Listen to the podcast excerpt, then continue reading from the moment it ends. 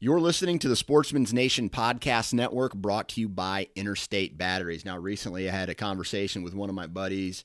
He's kind of a, a truck nut, a car nut, and he told me that Interstate Batteries makes, from a technical standpoint, some of the best car batteries on the market, period, hands down.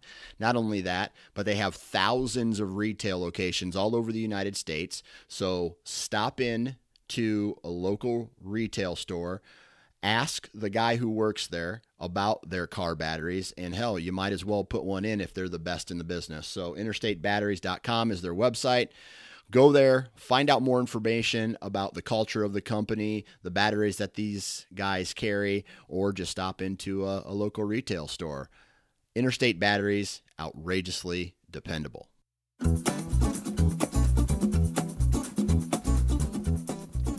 What's up, everybody? Welcome back to the Iowa Sportsman Podcast. I'm your host, Dan Johnson, and today we're going to be talking with Mr. Whitetail 365 himself, Tom Peplinski, about food plots, uh, his strong suits, where he's failed.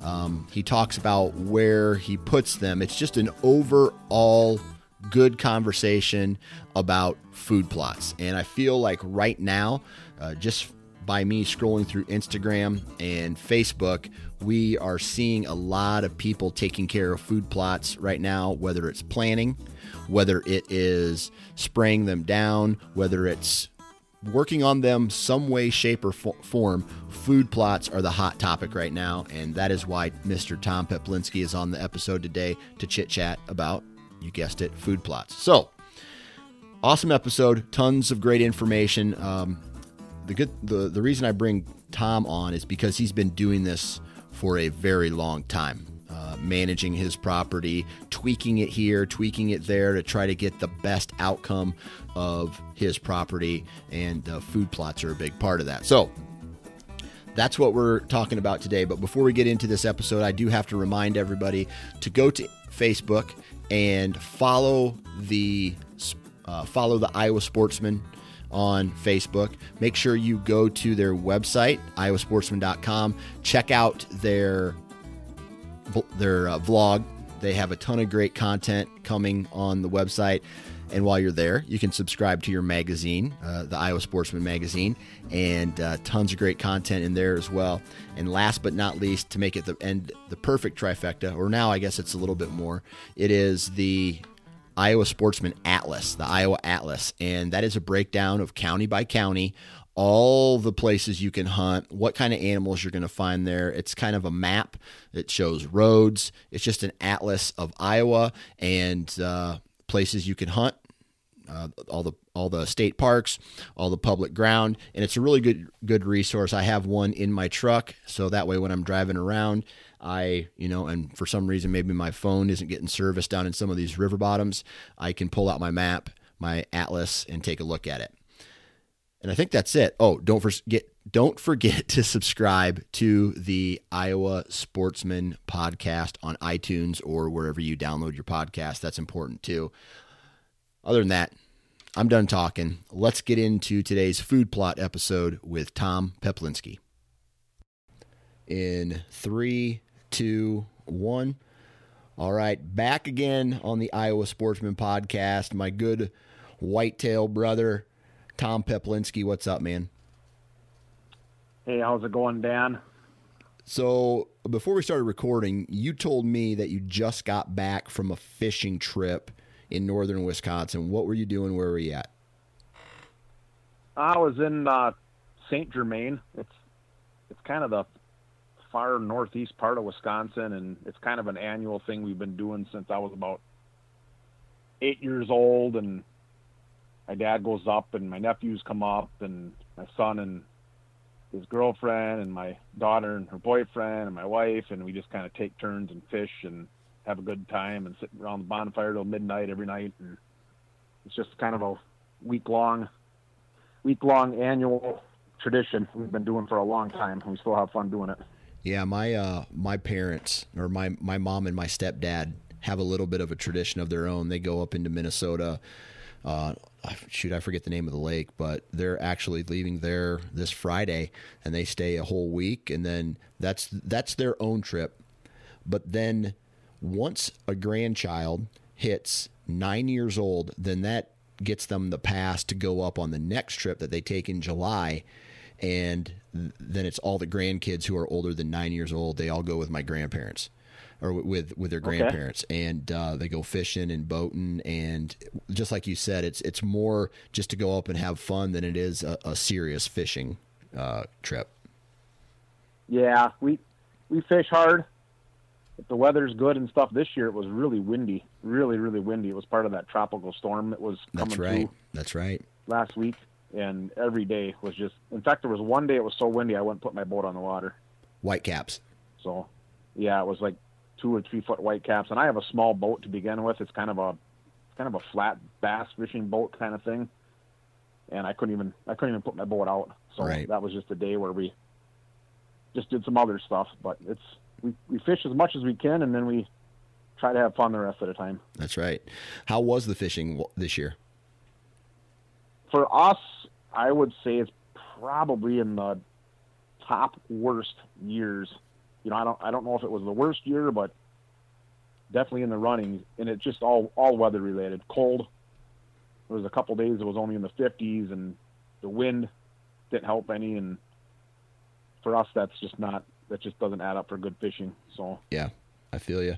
So when you go up there, what are you typically going after? Walleyes? No, we actually fish a lot of bass, a lot of catch and release bass, and then we'll keep a couple and eat them and and it's kind of a every once in a while we'll have a little friendly little tournament. You know, we'll pick a day and have a tournament type of thing, and um, we'll occasionally catch some crappies and bluegills, but not. I'm not a big walleye walleye guy or muskie guy. We actually caught three muskies on this trip, believe it or not. And I was on one of the days when it was windy and kind of raining, and my son caught a muskie, I caught a muskie, and my nephew caught one. So that's that's kind of a first. So, Man, that's definitely a fish a fish on my bucket list. I definitely someday the the old fish of ten thousand casts they call it. Yep, yep. And we weren't we were actually fishing plastic worms, and we caught them on those. Yeah, Re- like like reeling like reeling the worm in after we were done with our original cast for a bass, and they must have been really active because they hit it. Oh wow! So man, that sounds like fun. Sounds like a good time. But we're not here to talk about fishing, Tom. we're we're here to talk about whitetails. This is our our uh, where where does fishing in whitetails for you lay lay? I mean, is there if it was a, uh, an order or a, a checkbox, is one ahead of the other? Oh, for sure, whitetails yeah. is ahead of ahead of fishing, for sure. I yeah. mean, I wouldn't I wouldn't miss that spring or late spring up north vacation type of thing unless unless there was something holding me back but if i had if i had limited time like right now i kind of have unlimited time but there was a time when when i couldn't take a week off because i just didn't have the vacation and stuff and in in those days it was a couple days of fishing and that was it and then the rest of the time was for whitetails for sure. Yeah. All right so i, I just want to ask you a real high level question. What have you been doing in the whitetail world these days?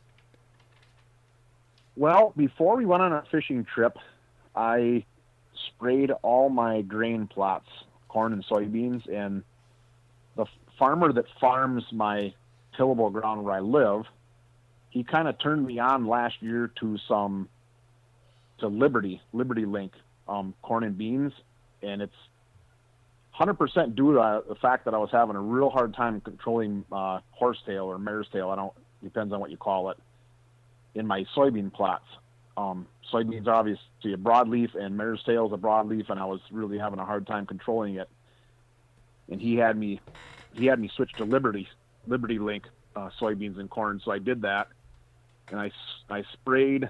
I want to say the day before we headed to Wisconsin so when we got back, the first thing I did was uh, clean out the sprayers and and fill them up with water and, and, head back out to the food plots just to see if I had to do a respraying, um, if I had to touch up anything, and that was today. So I did that today actually, and I went out and I tell you what, the farmer wasn't wrong because the my fields were perfectly clear. I didn't see any water hemp. I didn't see any mare's tail. Um, so everything everything looked really good. There was a couple spots where it looked like I had missed, you know, where I literally didn't spray it. So I touched up those spots, and so that turned out really good. Um, right. The other thing, the other thing I'm starting to do right now, um, is get my entrance and exit routes ready. So as long as the ah, sprayer yeah. was hooked up, I kind of took the advantage of hitting a couple entrance and exit routes, and I had my backpack sprayer, so I I spent some time spraying around a few tree stands, um, just clearing out the debris and keeping the vegetation down to, yeah. to some of my stands. A lot of my entrance and exit routes go through uh, my CRP ground, and you can't you can't do any kind of mowing or maintenance in CRP this time of year. Um, but where I didn't have that, I was able to spray and, and start clearing some of those um, entrance routes. Right, right. So let me ask you this. Um, because I think a lot of people right now are going through some form of, you know, if you are the kind of guy who is a, a, food plot guy, right now is that time of year to do exactly what you're doing. So I have a question for you. In, in from your experience, how have you handled a food plot that maybe just didn't take or got you know over you know the, the weeds kind of took over or it was underseeded or there was drought or too much water? I know that's a broad question but how have you kind of handled food plot difficulties in the past? So i can start with the weed with the weed issue. If you have a if you have a good stand of soybeans and corn but let's say you sprayed uh, early June or third week of May, which kind of seems like that's about the right timing, um, give and take, um, uh, depending on the year. But let's say you go back three, four weeks later and you missed a bunch, or you have problems with mare's tail or pigweed, some of these harder broadleaf weeds to control, but you still have a good stand. I would suggest in that situation to just, you know, pick out a good herbicide that's directed at that weed that you're having trouble with, and don't give up on the crop. Yeah. Uh, many times I've actually had that happen, and I'm I'm able to go back and, and do a later spraying, and then save the save the crop. Um, the other issue would be the other issue would be you don't have a good stand. So whether that's drought, which is which happens, you know, quite often actually, you'll burn out a food plot, or in the case of last year, there was actually some of my plots in some of the areas didn't do the best because we had so much rain. So a lot of those areas kind of drowned it out. So what I'll usually do is if if the plot, if you're looking at early July or even this time of year, and you didn't get a good stand, the weeds took over. Um, again, you can spray if the weeds aren't too bad. But if you if you think the crop has failed, then you really need to go back and either do some tillage or some herbicide application to make sure that the weeds, because weeds are always going to take, there's always weed seed in the seed bank. It just doesn't seem like that ever goes away. So if your food plot has been a failure, my suggestion is to either do tillage, if that's what you have available to you, or some kind of burn down herbicide spraying, because you don't want pigweed and grasses to seed out. I think I read somewhere that uh, a pigweed can contain like a half a million seeds if it reaches maturity. So the last thing you want to do is give up on a plot. And the one thing I'll just expand a little bit is even if you're not a spring guy, even if you don't put in grain, corn and soybeans, um, different grain plots, if you're just a fall like annual type guy where you're putting in winter rye or brassica stuff like that, you still need, in my opinion, to be mowing or spraying or some kind of tillage so that you're not showing up in middle of August and you're trying to incorporate four foot tall canary grass and pigweed that's five feet tall and it's just you're gonna have a hell of a time. Right. Plus a lot of that stuff might have already seeded out. So now you're just adding to the seed bank every year you you allow that to happen. Right. So do you burn? Um, I'll do I'll do some spring burning in my CRP and stuff, and I I actually see see some uh, some benefit. To, so let's say let's say you didn't do any tillage or didn't do any mowing, and uh, vegetation kind of got away on you. Yeah. And then you went and did a summer burn down. I think in in that example, that would be a good a good example where you could spray glyphosate, for example, and do a real good burn down of a small food plot, and then two weeks later come back when it's all dead and then burn that vegetation off. Okay. So I'll do that, but my preference is, is to is to stay on top of it, so I don't have to do that. But there's definitely I gotta actually have a new farm I'm hunting this year. I'm putting a small little transition plot in. It's the only food plot I'm putting on that farm. I'm really not doing anything else other other than that besides hanging some tree stands and that's an example of the little transition plot I'm gonna put it put in was all canary grass and actually some uh, like woody browse type broadleaf stuff in there. So I did about two weeks ago. I did a burn down. I haven't been back, but about 99% sure that'll be all dead, and then I'll probably burn that. Okay. Just, just to get rid of the vegetation. Yeah, yeah. So have you have you ever had um, a scenario where because I'm just gonna gonna go back to my my personal experience and one of the reasons I feel that one of my food plots didn't take and I tried to plant some brassicas there and I don't I, I think I overseeded. Is there a way to fix overseeding? Well, I'll say that you're not the first guy to ever do that. I, yeah. A lot of people do that, and a lot of people think, well, I'll just add a little bit more. You know, if it if they're calling for three pounds per acre, let's say of a turnip blend, wow, if I give it six, it'll be a little thicker. You know, that that's kind of the mentality that a lot of hunters have. So the only way to prevent that that I know of is let's just say you're doing that. Let's just say you're doing some kind of seed blend that's three pounds and it's going to be an acre. What I would suggest is making two or three or four passes as opposed to trying to get it right on one pass. Yeah. So that's that's typically what I do. I have a I think it's a I think it's an Earthway. That's a shoulder strap kind of spreader. It's red. I think it's an Earthway. And I don't know exactly what it holds. I would say maybe six, seven, eight pounds of like a brassica seed. And if and if I know, let's say I'm I'm doing a half acre food plot and it's let's say three pounds just for numbers. I'll put the three pounds in the spreader, but I'll put it on like the lowest setting, and I'll just start. I'll just start going. And if I've covered the entire plot, and I still have half the seed left, that's perfect. I'll I'll leave it at that lowest setting, and I'll just do it. I'll just give it one more pass.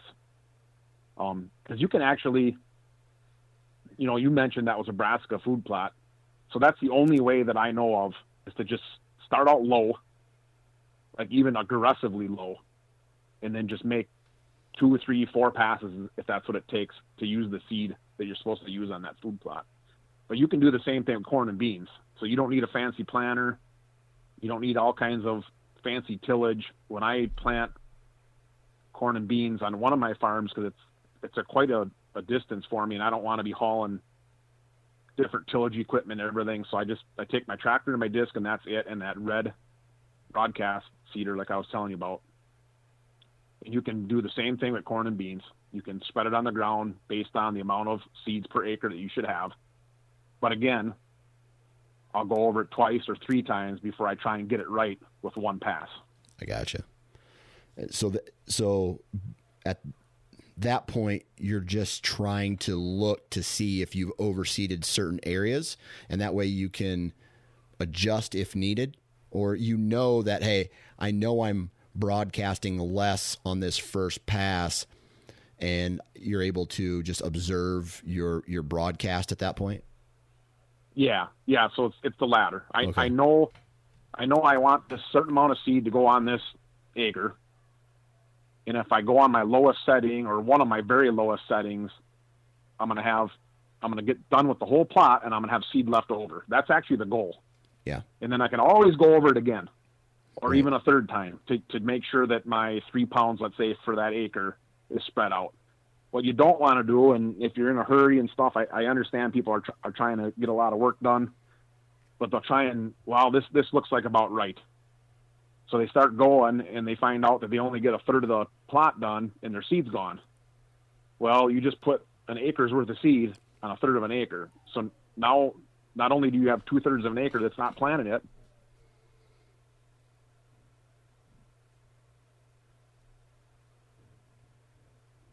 and you'll probably have a failed crop just because it's it's just too thick. It's going to come up. It's going to be yellow. It's going to compete against itself, and it's not going to be the the best plot in the world. So yeah, I suggest for these small seeds because most food plotters just don't have ten or fifteen thousand dollar, you know, top notch right uh, drills, no till drills or conventional drills where they can set it and they know exactly. Most guys aren't doing that. Most guys are using these hand seeders, and that's what I use um, just go short, go short and plan for two or three passes.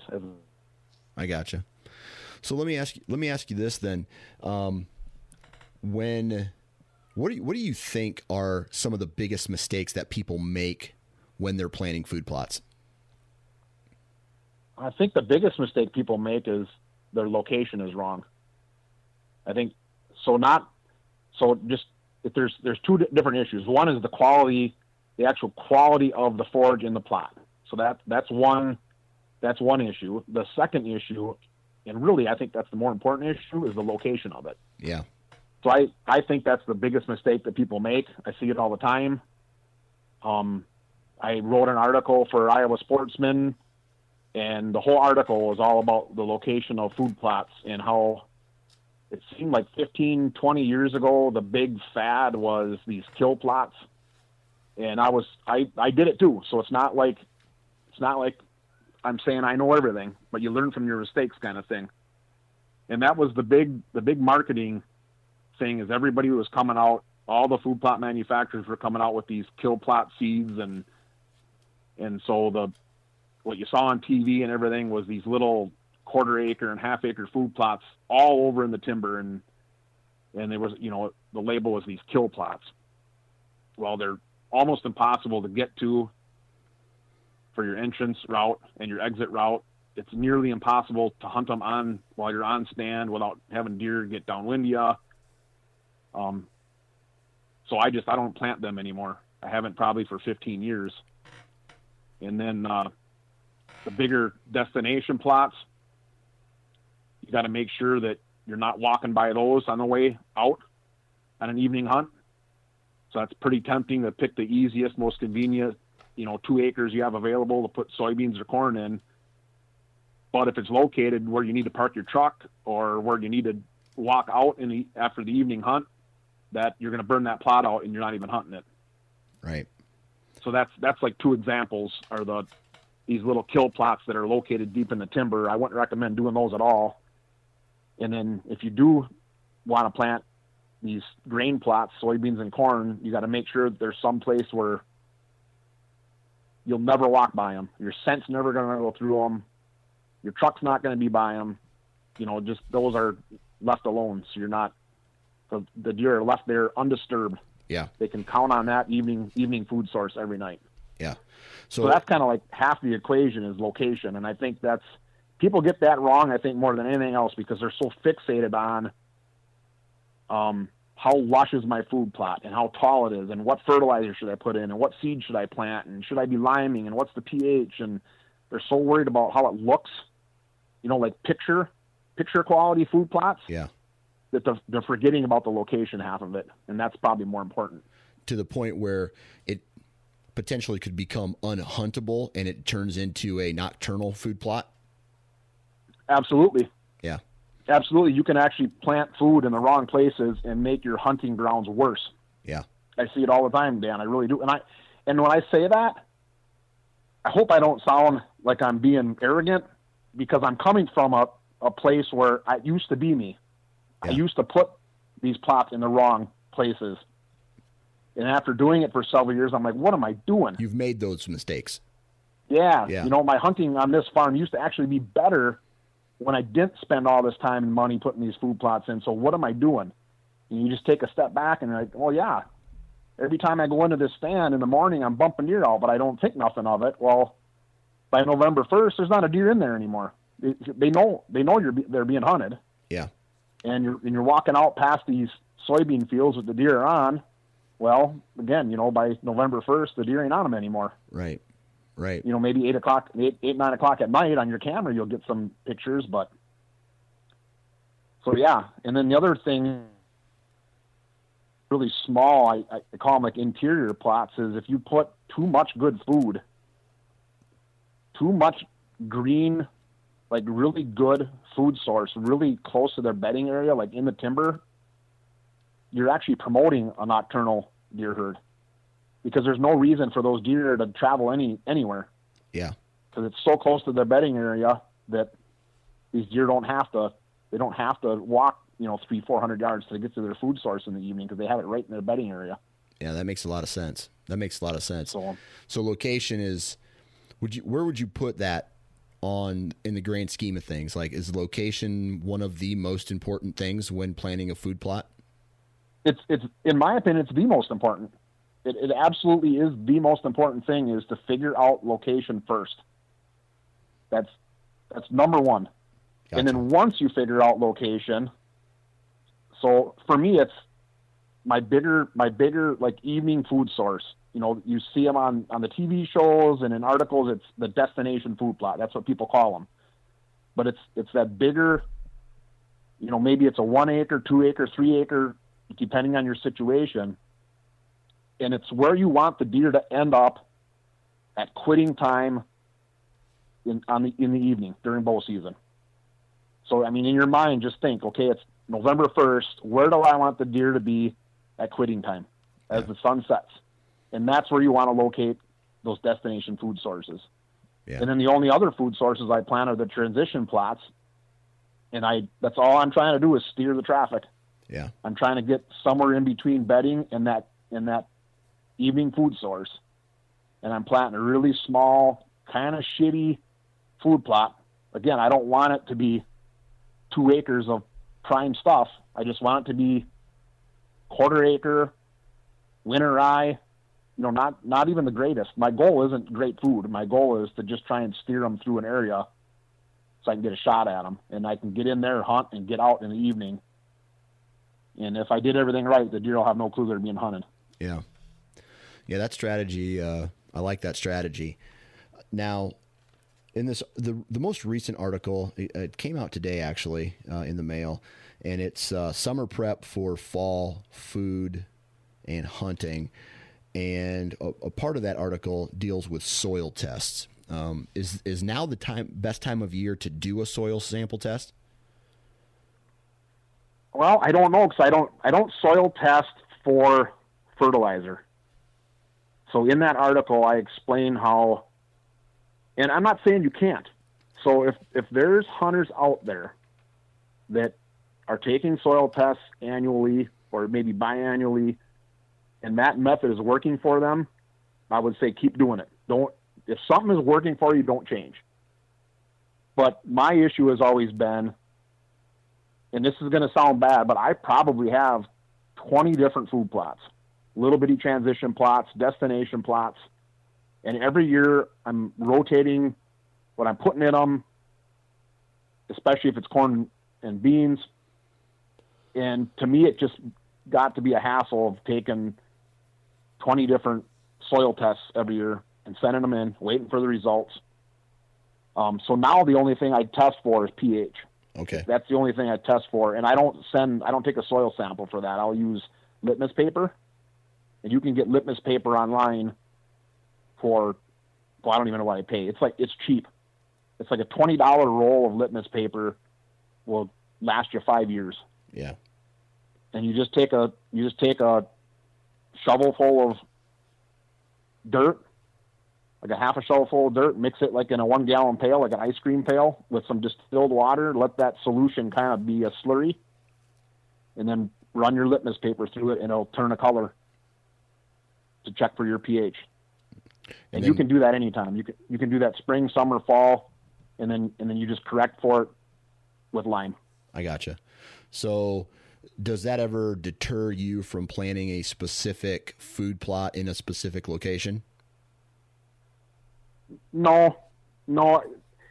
I think down here in southern Iowa, you don't have really bad problems with pH. There's probably there's prob and I know there is parts of the country where the normal pH where the ground wants to gravitate to, you know, if it's unlimed, is five or like five and a half, and that's really acidic.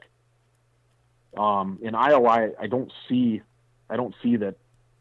It's really hard to maintain on like a six and a half pHs, which is that's that's my goal is six and a half. Yeah. To me, to me, it's pretty easy to maintain that. But I don't, I don't soil test for fertilizer. I soil test for pH, and I do pH about once every three years. Okay. Because if I let's say I come in at a six, and I don't know these numbers off my head, um, but a lot of this stuff would be online. You can say, okay, I got a half an acre food plot. It's it's a clay loam. How much lime do I need to add to go from a six to a six five? And let's just say that that's a ton and a half, or one ton. That'll that should be good for at least three years, if not longer. Okay. Once you lime it, the first year you won't even get the full benefit. The second year you'll get you know, I don't know, 60, 70% of the full benefit of the lime. And by the third year, you'll actually, it takes that long for the lime to dissolve and break down and raise the pH. Okay. Yeah, that makes a lot of sense. Now, one question that I've actually gotten from a guy um, was how do you combat overgrazing, right? You, you obviously want the food plot to be in its prime condition starting for all intents and purposes we'll use Iowa here October 1st or whenever you decide to take your vacation from work or, or whatever right? You want to you want that food plot to be performing at its max during the hunting season. And sometimes you know the deer find it before that and they can really destroy it. So how do you combat overgrazing? Well if you have an overgrazing problem, then you need to pick food plot varieties that are more graze tolerant. So for me, that's cereal grains like winter rye and oats are probably um, the most browse tolerant, I guess if you want to call it. And you can actually you can actually put in winter rye like mid August, mid to late August, and if they're over browsing it, you can actually overseed with let's say another hundred pounds per acre of winter rye, and it'll keep it'll keep that stuff will germinate in like two days if it gets rain. Okay. So the first thing you can do is pick a variety that's more graze tolerant. To me, that's cereal grains. If you want, if you want to get into your brassicas and clovers and stuff like that, and they're still being over overgrazed, um, your plots got to be bigger, or for me, my grain plots, but you can do this with green plots too. But my my soybeans and corn, those are all fenced in. Okay. So right right now, my beans and my corn have uh, double electric fence around them, and I do that because I only plant, you know, two acres, and six, seven, eight, ten deer can wipe out two acres of corn in the summertime pretty easily. Yeah. So if you're having the same kind of issues with your green food plots, let's say brassicas, and you don't want to do winter rye, you're going to either have to make the plot bigger or you're going to have to fence them in. The last thing I would tell you to look at is to take a step back and be honest with yourself and do an assessment of your population on your land. Ah, good point. So, I mean, if if you're overpopulated, there's a lot of deer. Um, you know, that's another issue. Now, I'm not saying I'm not saying you should go and slaughter a bunch of does just so that you can plant the food plot you want to plant. I'm not saying that. Yeah. But what I'm saying is if you have way too many does, your food plots being overbrowsed are a symptom. It's like it's like a you know, you're going to the doctor because you have symptoms. The symptom isn't isn't the, a disease. So if you're planting, let's say you're planting an acre of brassicas, and you're doing everything right, um, pH is fine, you're putting down enough fertilizer, and an acre of brassicas, maybe mixed in with a little winter rye, whatever, are getting browsed to the ground. you should probably take a step back and, and, and say to yourself, let's see, I got this 120 acre farm here and I got 40 does and fawns on it. That's, that's probably hurting you. It's probably hurting you that you can't plant the food plots you want to plant, but there's a whole bunch of other more important reasons why overpopulation, and again, an overgrazed food plot is a symptom of that, is actually making your hunting worse. Yeah. So, and from the hunting standpoint, I would think where it would just make it that much easier for a buck to locate a doe and not necessarily have to cruise around a property and make himself vulnerable to be shot. Well, yeah, that's one big reason. But if you let so let's just say you have hundred acres and you fill it up with does and fawns, and again, I see this all the time. And you fill it up with does and fawns. You don't wanna, you don't wanna, or you can't harvest the necessary does, and you you're providing phenomenal fawning cover. So you have a lot of warm season grasses, and you you're doing a bunch of hinge cuttings. You're you're providing phenomenal habitat for the fall and you're providing great lush clover and alfalfa and soybean food plots all on this 100 acres. What's going to happen is if you can't shoot enough does with your gun, you're going to load that 100 acres up with does and fawns because that they're they're not going to leave. They're going to stay there all summer and fawn, and fawn. In the fall, they're not going to leave, and they're going to be there the entire season. What this does, I know we're getting off the food plot stuff, but what this does is now when bucks disperse in the fall, when they're a year and a half old and they're, and they're trying to find their new, their new home range, when the does kick them out of their original home range where they were born, you're not going to have any bucks that pick your 100 acres to establish their new home range. Right. Because you are loaded with does and fawns. Right. So what you've done is you've just created a, a situation where your farm the hunting on your farm will probably be very poor, except for about a 15 day period in the rut. And even then, it's still going to be worse than all the other farms in the areas for the reason you just said. Yeah. Because as soon as the buck comes in on that property, it's literally right now, and they're gonna ha- they're gonna have a doe that's that's in heat. Yeah. So you've you've created you let's say you bought that piece you spent three hundred thousand dollars on a hundred acre farm, and you only get to hunt it ten days a year because the rest of the year there's fifty does and fawns on it. Yeah, that's just not a scenario that. That's not a that, That's not my goal when I do right habitat and stuff improvements. You know what I'm saying? Right, right. You're you're not only there to I guess provide them nutrition to stay, but you also, I mean, you're there for the bucks. I mean, we'd be yeah. kidding, kidding ourselves if we would, you know, if my goal was to just straight fill a freezer. Oh yeah, that's a great scenario for me, right? I, I'm, but we all, I mean, let's be honest, we're at some point hoping we run into a giant throughout the year. Yeah, and correct. You can't kill a buck if, I mean, yes, there's some things there that interest them, but we all know that a, you know, a mature buck does not like to be bothered even by other deer. Correct. So, right. So you're not. You might see that. You might see that mature buck. Occasionally, you might pick him up on a game camera, but but really, he's almost going to be going to be unhuntable for you because more than likely he's bedding somewhere a half mile or a mile away.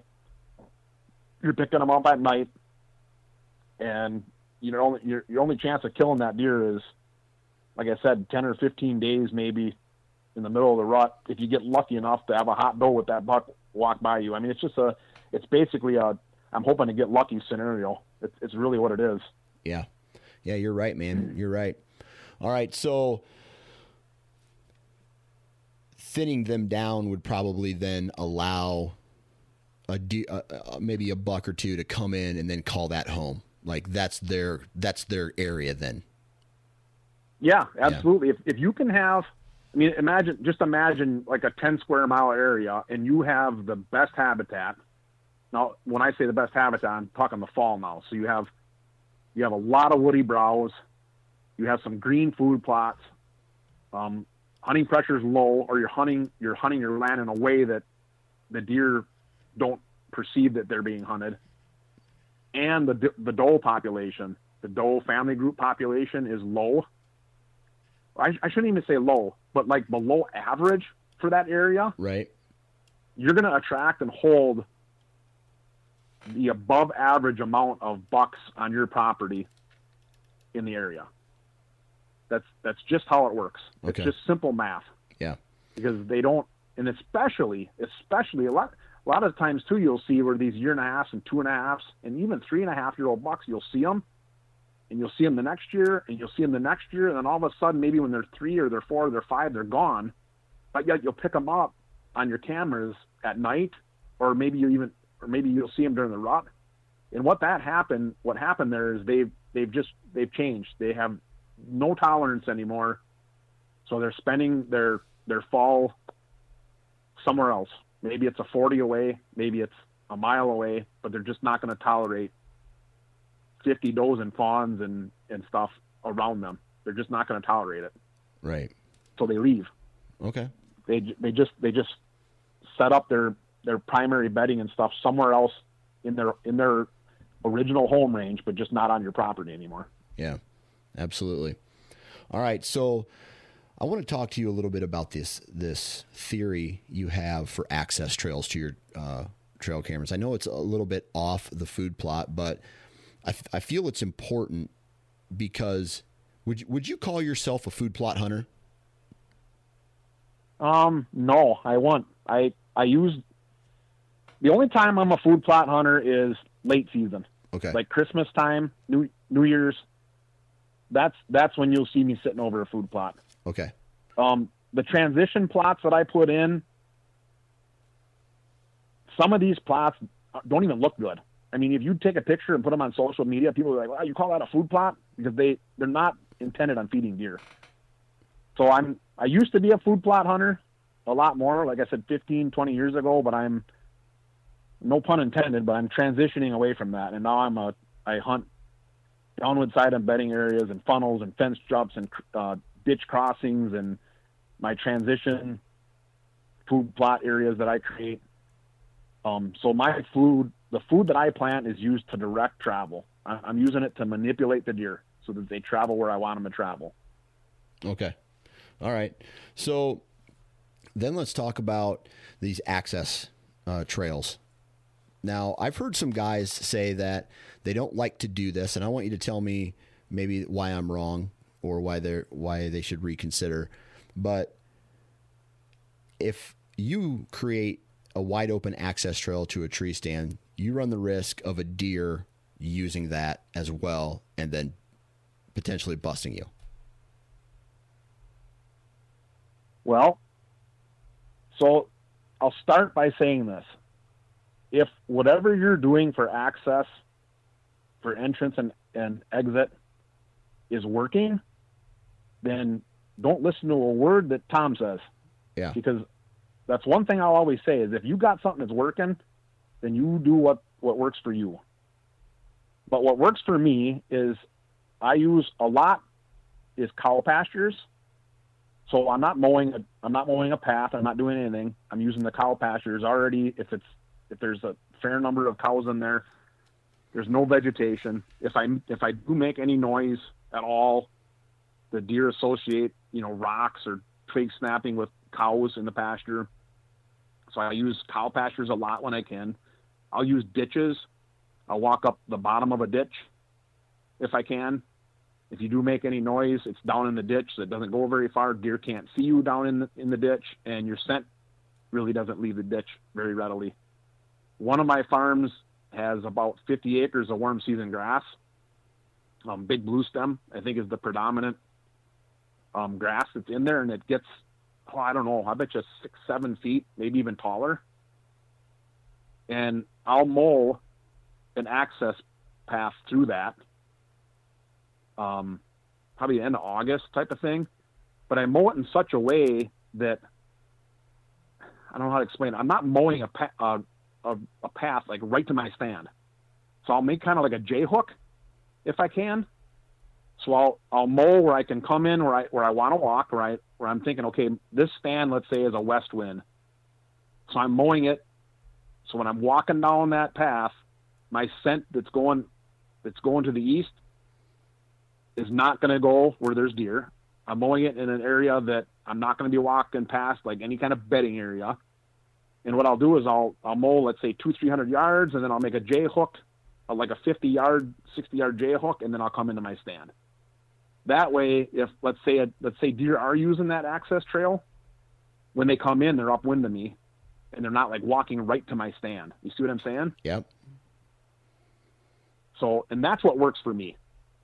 Okay. Um, the last maybe 50 yards, 60 yards, 70 yards, kind of depending on the stand. If I'm walking through timber or let's say a, a fence row or something like that, that's when I'm already starting to do my spraying. I'll I'll spray with like glyph- glyphosate and 2,4-D, and I'll and I'll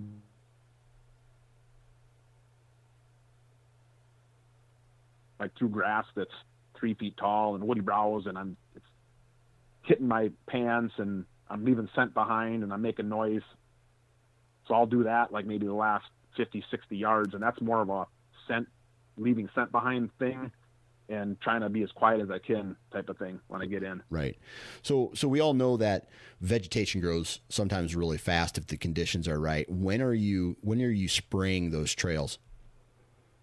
Well, I, I'll start now, and then I wish I wish I'd have known you were going to ask that question, but it, I, you can mix glyphosate, and I'm gonna I'm gonna murder this I'm gonna murder this uh, chemical, but it's like imazapyr. Okay. I don't know if I'm saying it right, but it's actually like a it's got a long residual in it. I want to say it's like 30 to 70 days of residual.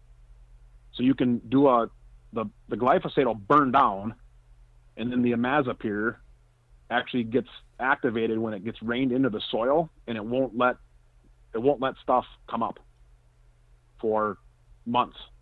So if you do that like first of July ish, that'll probably get you to hunting season because once once you get toward uh, the end of August and early September, even if there's weeds there that are no longer being affected by that residual chemical, it's already starting to get cold and and they're not going to germinate anymore. Yeah. So All that's right. that's the other method. If you're if you're not going to go out and get that long residual chemical like imazapyr, then you just you're going to do a maybe a couple a year. You have to go in and spray with glyphosate and then go back and do it again, type of thing. Got you. All right. So uh, one of the last questions I have for you here is, you know, a guy, maybe a guy struggling with a a food plot, or he, he's not sure what he what he should do. I guess my first question to you is, have you ever been bitten by over analyzing and not just taking action and doing something? Um, when it comes to, when it comes to food plots i mean like oh well maybe i should do this well maybe i should do this well or should, i should put it here well maybe i should put it here and not letting yourself you know like the the old saying uh, paralysis by analysis Yeah. So I, I guess I, I'm sure I probably have. I'm sure, I'm sure you can ask if my wife was in here right now, if she'd be nodding. She'd be saying, oh yeah, oh yeah. Cause I, I over, when it comes to whitetails, I, I overanalyze everything. yeah I'm, I'm part of like some social media, um, groups or whatever on Facebook and stuff. And some of the questions these guys ask, and I'm not picking on these guys, but it is a hundred percent overanalyzing yeah you know, should I do this and should I wait before it rain? And what if it rains and then I don't do this? And then what if I put down this much fertilizer, but it really needed this much? And to some point, you're right.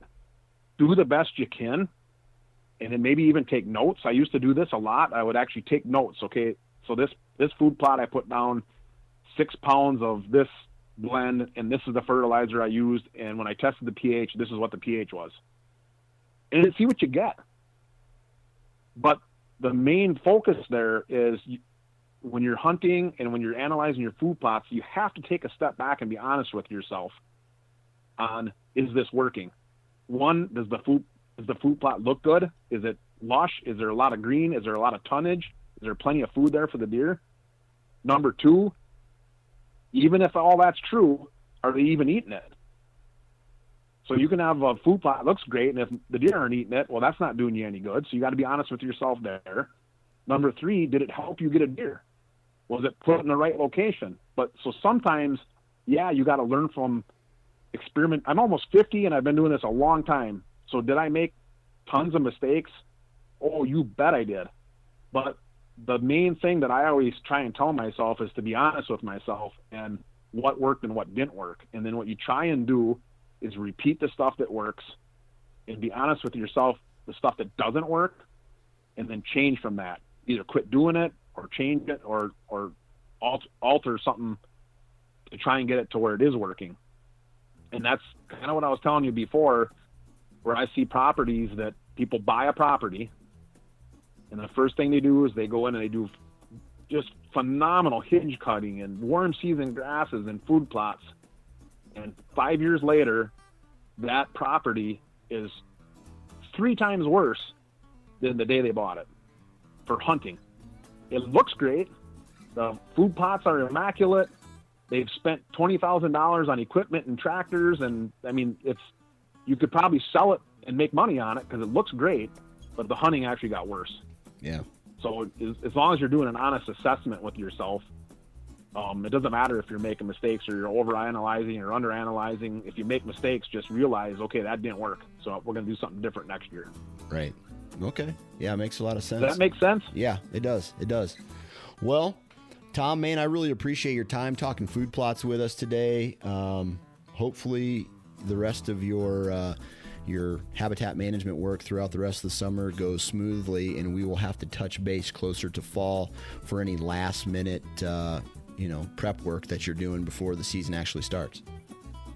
Yeah, you bet. All I'd say is if if there's people listening to this right now and they're wanting to do some fall food plots, I can't stress enough. You know, get into those areas and mow them or do a burn down. You got to start doing that stuff right now. I'm looking out my window right now and I'm looking at canary grass. It's four feet tall, and the, you're not going to be putting a food plot in the end of August in four foot tall canary grass. So just kind of just get yourself ready if you're if you're looking at doing it this fall. Start now. Start now. There you go, Tom. Appreciate your time. Thanks a lot, Dan. Always fun.